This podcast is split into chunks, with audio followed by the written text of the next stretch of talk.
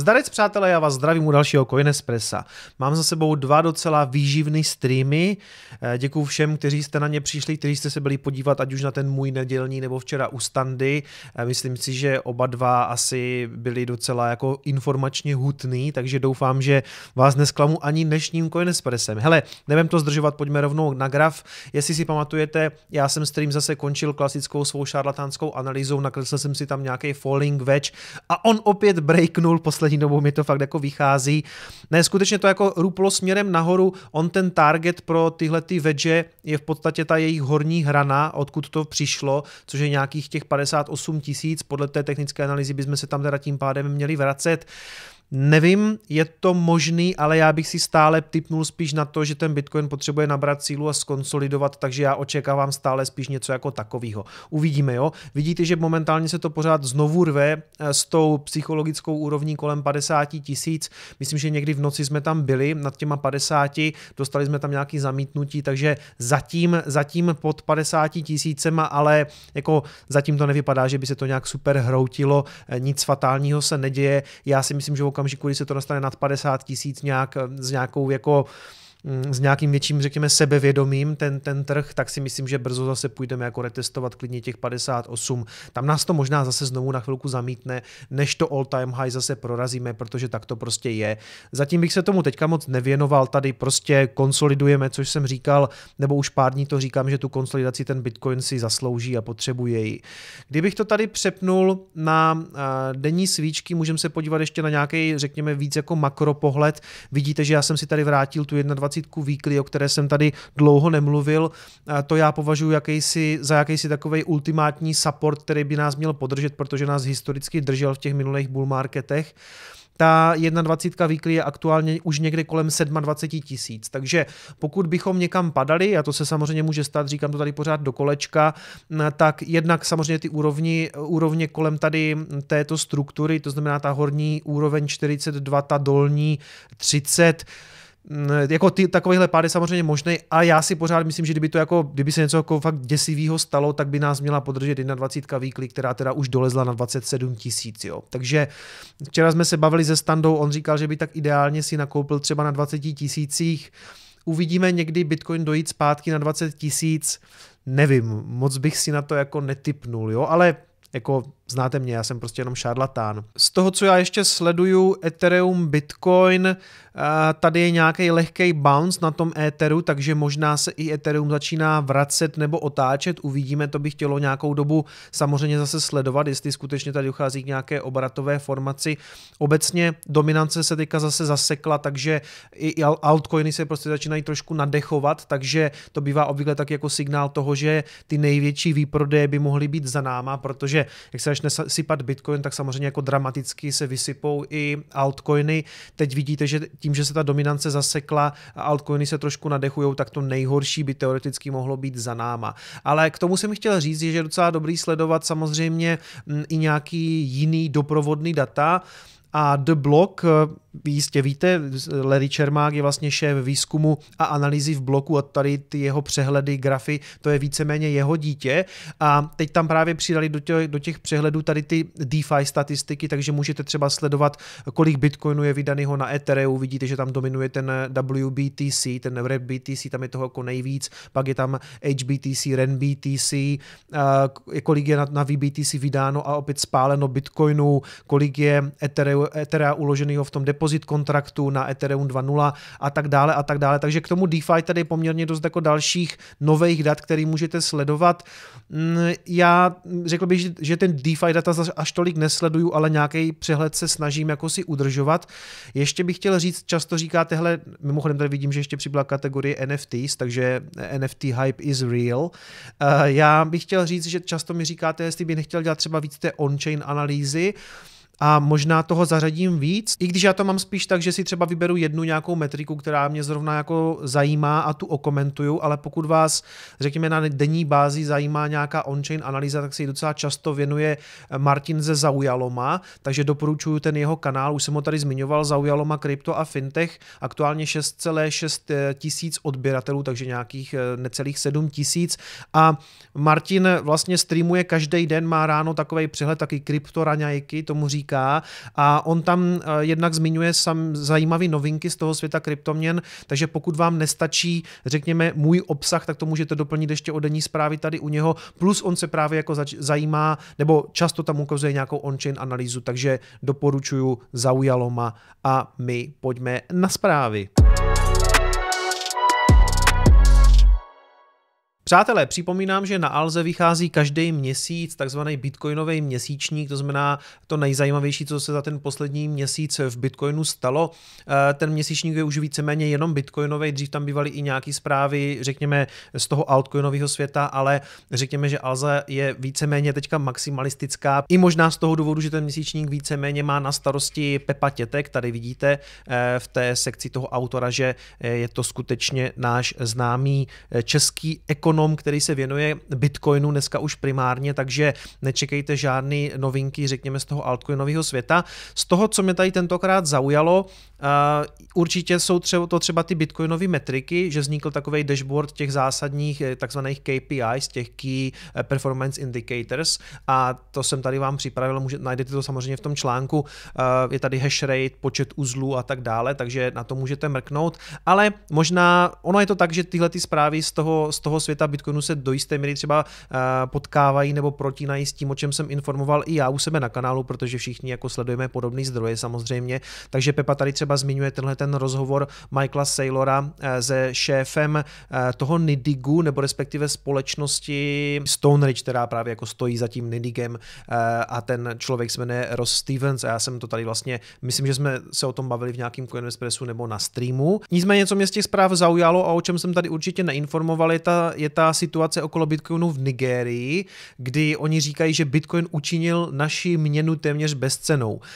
V nigerijském parlamentu proběhlo slyšení o Bitcoinu a to v reakci na zákaz nigerijské centrální banky týkající se poskytování finančních služeb kryptoměnovým společnostem. Slyšení neprobíhalo zrovna dle představ centrálních bankéřů, jelikož někteří politici se postavili na stranu Bitcoinu a poukazovali na to, že Bitcoinu věří hodně lidí v zemi více než státní měně, která zažívá vysokou inflaci. Dosahuje dlouhodobě okolo 10% ročně.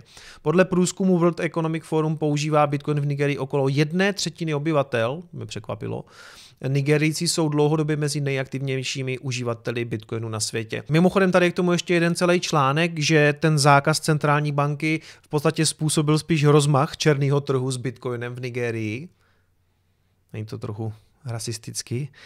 No, to je jedno. Každopádně hned po tom, co přišel ten zákaz, tak vlastně zájem o Bitcoin tam zrostl exponenciálně a všichni eh, i přes ten zákaz se vlastně po Bitcoinu začali zhánět a to je si myslím vlastně důkaz toho, že kdykoliv tohle by prostě přišlo třeba i v České republice nebo kdekoliv, kdyby ty státy řekli prostě máme tu zákaz Bitcoinu, tak by ti možná nakonec jako posílili tu adopci, protože lidi by se začali zajímat, proč to stát zakazuje, proč je na tom tak špatný špatného nebo dobrýho a tenhle ten efekt přesně to má v Nigérii, kde teda tím, tím že tam přišel vlastně ban na, kryp, na kryptoměny, na Bitcoin, tak po něm vlastně vzrostla poptávka, jo? takže to vlastně mělo úplně jako opačný efekt. Nechám vám samozřejmě linky v popisku, takže si ty články můžete přečíst, ať už tady ten, tady ten přímo o té, o té nigerijské záležitosti a samozřejmě i celý ten bitcoinový měsíčník na Alze. Pojďme na další zprávu.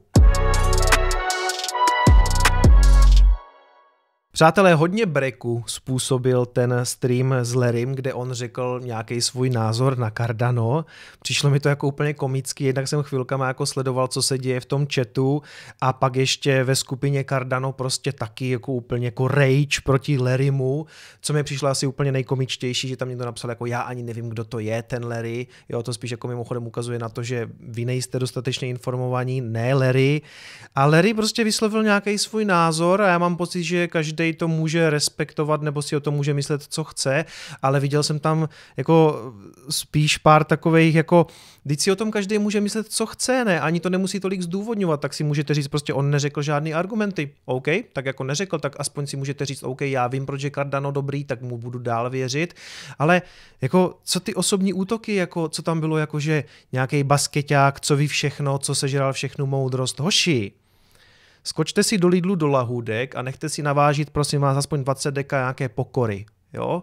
Protože uh, tohle ne. Já si myslím, že Larry ví, o čem mluví. A třeba nemá rád Cardano, jo? A vy třeba o něm víte víc a to je v pohodě. Ale jako pojďme se zdržet tady těch osobních útoků. Jako mě ten tribalism uh, přijde svým způsobem jako vlastně strašně vtipný, jo. A uh, já chápu, že když vám někdo chytne na nějaký vaše bagy, že jste z toho jako špatní, ale pojďte se trošku jako vyklidnit. Jak jsem říkal včera u Standy, já taky si můžu chodit číst, co píšou o Bitcoinu za blbosti, prostě komentátoři z novinek. No tak píšou, no a co? Tak jako já jsem přesvědčený o nějaké své pravdě a moc mě to jako nerozhodí, jo. A Přátelé, já taky držím Cardano, stejkuju s Cardanians a uvidíme, co z toho bude, jo, ale jako zbytečně fakt jako tam hard feelings úplně a bečení a úplně zbytečný, jako jo, a to je stejné, jak když tady řeknu cokoliv o nějakým altcoinu, tak vždycky, hm, ty o tom nic nevíš, prostě be. jo, takže, hele, začíná mě poslední dobu trošku, jako jsem to říkal včera u Stany, že začíná i možná trošku jako bavit ty lidi triggerovat, v klidu. Prosím vás, zbavte se těch emocionálních vazeb na ty investice. Teď, jako, teď nakonec jako o nic nejde, ale chápu máme v tom peníze, tak ono prostě to ty lidi fakt jako umí docela jako naštvat. Jsem si dovolil říct Hoskinsnovi, že nevypadá na 33 a hned jsem taky schytal. Ty sám vypadáš na 45. tak dobře, tak jo, tak OK. Uh, každopádně, dneska vám to chci trošku vynahradit s tím Cardanem, protože Cardano má za sebou úspěšný hard fork, který se jmenuje Mary a který umožní vlastně vydávat tokeny. To znamená, kromě toho tokenu ADA, co, který tam, co, co tam vlastně teďka běhá po té síti, tak tam budou moct být vydávány další tokeny. V podstatě něco podobného, jako jsou ERC20 tokeny na Ethereu, tak teďka tohle to samý vlastně bude umět právě Cardano. To znamená, dočkáme se kromě toho zřejmě i stablecoinů a jako jiných vlastně jako mincí nebo jiných tokenů, které budou moct fungovat na té, na té Cardano síti. Otázka je samozřejmě, ta síť to aktuálně už umožňuje, otázka je, kdy přijdou první projekty, kdy to tam jako reálně uvidíme. To jsem chtěl taky říct, mimochodem to, co tam Larry říkal, že si myslí, že o ty altcoiny nebude zájem, co se týče vlastně jako firem, to si myslím taky, firmy prostě budou kupovat Bitcoin, ale pravda je, že některé právě ty takzvané venture capital fondy, ty, třeba tady ten dubajský, o kterým jsem tam mluvil, tak údajně prodal vlastně Bitcoin v hodnotě asi 750 milionů dolarů a nakoupí za to Cardano a Polkadot. Ale tady je velký rozdíl v tom, že ty firmy jsou něco jiného právě než tyhle ty venture capital fondy, protože eh, tady ty takzvané VCčka hledají ty příležitosti. Jo? Oni prostě možná chtějí sedět na něčem, nebo respektive právě, že nechtějí sedět na něčem, co jim nevydělá tolik peněz. Takže pro ně je to do jisté míry jako nějaký risk, kdy se zbavili Bitcoinu, o kterým teda řekli, že eh, Bitcoin je pretty useless, jakože v celku k ničemu. OK, to si, já to si to třeba nemyslím, ale vidíte, že mi to zase jako nějak extra netrigruje, ať si to klidně samozřejmě myslí, ale jak, já si myslím, oni hledají příležitost, jo, a oni prostě vidí, že tyhle ty dvě věci mají nějakou trakci, teď prostě vidí, že ano, je tady ten narrativ Ethereum Killers, tak pojďme se na tom hypeu svíst, prodali Bitcoin, nakupují Cardano a Polkadot, jo. Takže uh, to je první taková, řekněme, pozitivní zpráva pro všechny hodlery, kteří mají Cardano a Polkadot, že třeba tenhle ten fond v tom vidí nějakou budoucnost. Na druhou stranu zrovna u toho dubajského fondu se tomu moc nedivím, protože mám pocit, že tyhle ty fondy často se chytají různých buzzwordů, který zrovna jako frčí. Já vím, že když si Eric Wall psal o tom, jak byl v Dubaji na nějakým jako blockchain expo a to byla prostě vymývárna, jo? to byly prostě prodaný stánky všelijakým jakože blockchainovým společnostem, který prostě zas prodávali eh, blockchain prostě namazaný na chleba a blockchain s pažitkou a prostě, eh, kdyby, řekněme, skutek utek, jo, z toho, co tam mohl na tom blockchain weeku, nebo jak se ta akce jmenovala, eh, co tam mohl vidět, tak z toho ve výsledku samozřejmě nic nebude, protože spousta těch věcí vůbec nemá use case a jsou to hlouposti, jo. A Často tyhle ty fondy dělají tady ty sázky a ta sázka se jim samozřejmě může vyplatit, protože teď do toho nějaký peníze asi plynout budou, ale jestli je to jako, eh, to, to není, tohle to není úplně jako standardní, řekněme, firma, která se potřebuje hedžovat do Bitcoinu, tohle, tohle je firma, která dělá nějakou sázku na to, že ty aktiva jim prostě vzrostou na ceně. Poslední dobou samozřejmě Cardanu je věnovaná velká pozornost, protože tady i píšou, že za únor vlastně se strojnásobila hodnota toho ADA tokenu a to pro všechny hodl hodlery pro i včetně mě je samozřejmě dobrá zpráva. Já chci jenom říct, že právě spousta těch jako fanoušků uh, Cardana uh, v tom vidí jako, že už je to tady a přijde flippening s Etherem, ale já chci říct, že od toho jsme určitě ještě daleko. Já jsem, zůstávám skeptický skeptický v tom, že OK, ty tam budou prostě ty tokeny, což je něco, co na Etheru je samozřejmě dlouho, ale já chci vidět, že to skutečně jako bude onboardovat ty vývojáře, že se tam bude něco dít, protože zatím je to takzvaný suchý chain, jak říká Tarabis,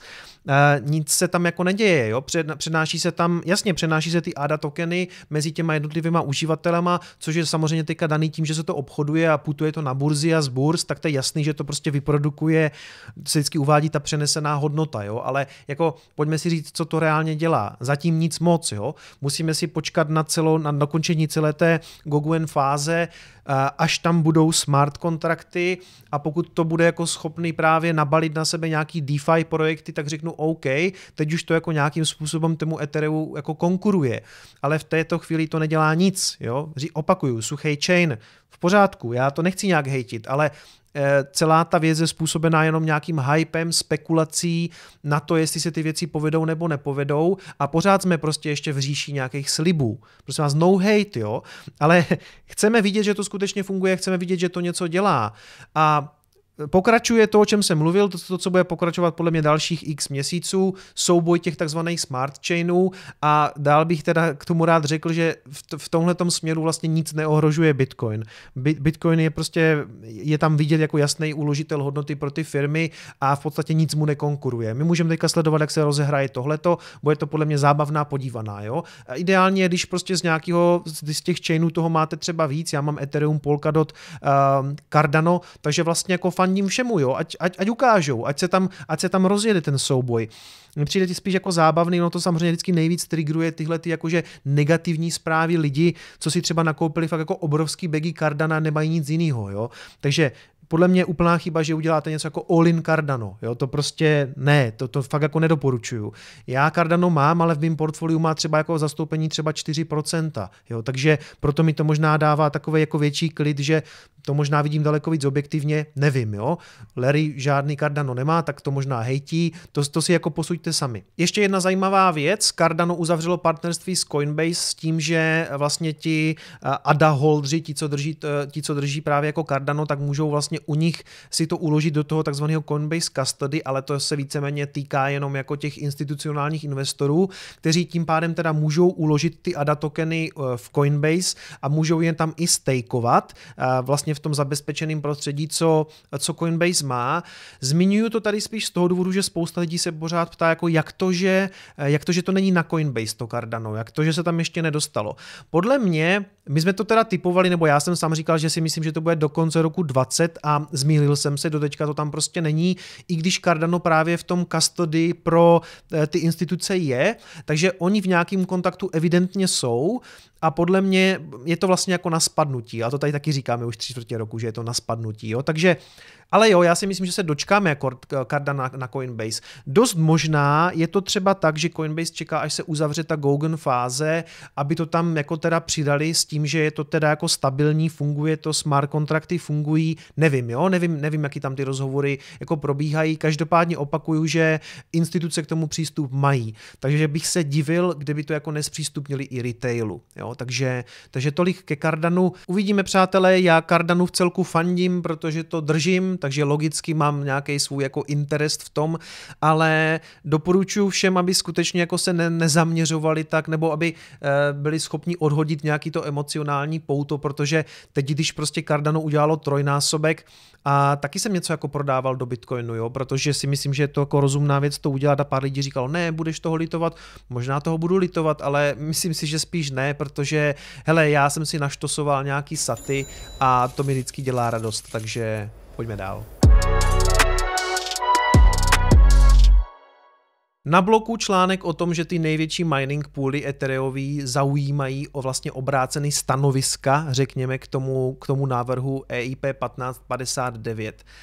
To mi přijde taky vtipný, že někteří, řekněme, Ethereum maximalisti třeba na, na Twitteru tohleto předkládají jako hotovou věc, prostě bude tady EIP 1559, takže se budou pálit fíčka, takže to je jako první krok k tomu, aby tam byla nějaká vlastně lepší struktura toho, jak ty, jak ty fíčka jsou vlastně dělaný na, na Ethereum. A tím pádem hlavně, co je důležitý, že vlastně výhledově se stane Ethereum vlastně deflační měnou a prezentuje se to jako nějaký fakt. To není žádný fakt, protože to zatím jako neprošlo a ty největší mining pooly teďka se vlastně jako hádají, jestli do toho půjdou nebo ne. F2 pool řekl, že OK, že oni to podpoří, to je myslím třetí největší eh, pool, který tvoří asi 11% hash rateu, čili ti ano, ti to podpoří, ale třeba Spark pool řekl, že oni to podporovat nebudou. To znamená, že na té straně té opozice je právě třeba ten Spark pool a ještě Ethermine, což jsou skutečně jedny z těch jako největších půlů a tím pádem oni tvoří aktuálně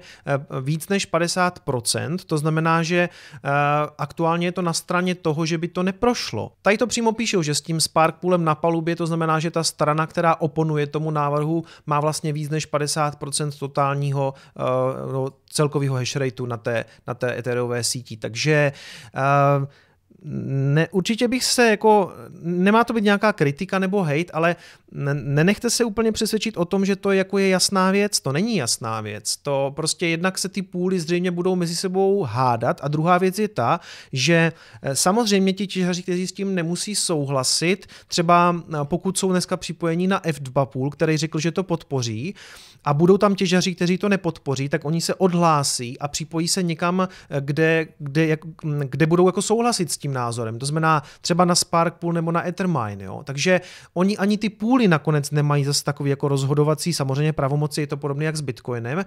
A spíš budeme muset jako čekat, co budou dělat ti těžaři, jestli se odhlásí, jestli se přihlásí někam jinam, co přesně budou signalizovat. Ale Tady se teďka očekává, že k tomu ten, ten návrh by údajně, údajně měl projít někdy během června, července, myslím.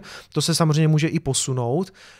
Takže e, to budeme muset jako nějakou dobu sledovat, ale podle mě tam ještě bude poměrně dost diskuze o tom, jestli to přes ty těžaře projde nebo ne. Jo, takže jenom tak jako k tomu, jak se to prezentuje, že to je jako jasná věc. Není to jasná věc. Není, není. A budeme si muset počkat, jak tohle to dopadne. Ale teď, co se týče Etherea, tak je tam asi jako nejviditelnější ten souboj s tím Binance Smart Chainem, který jako z pohledu nás e, nepřiznaných bitcoinových maximalistů vypadá nějak takto. A ještě tohle je boží.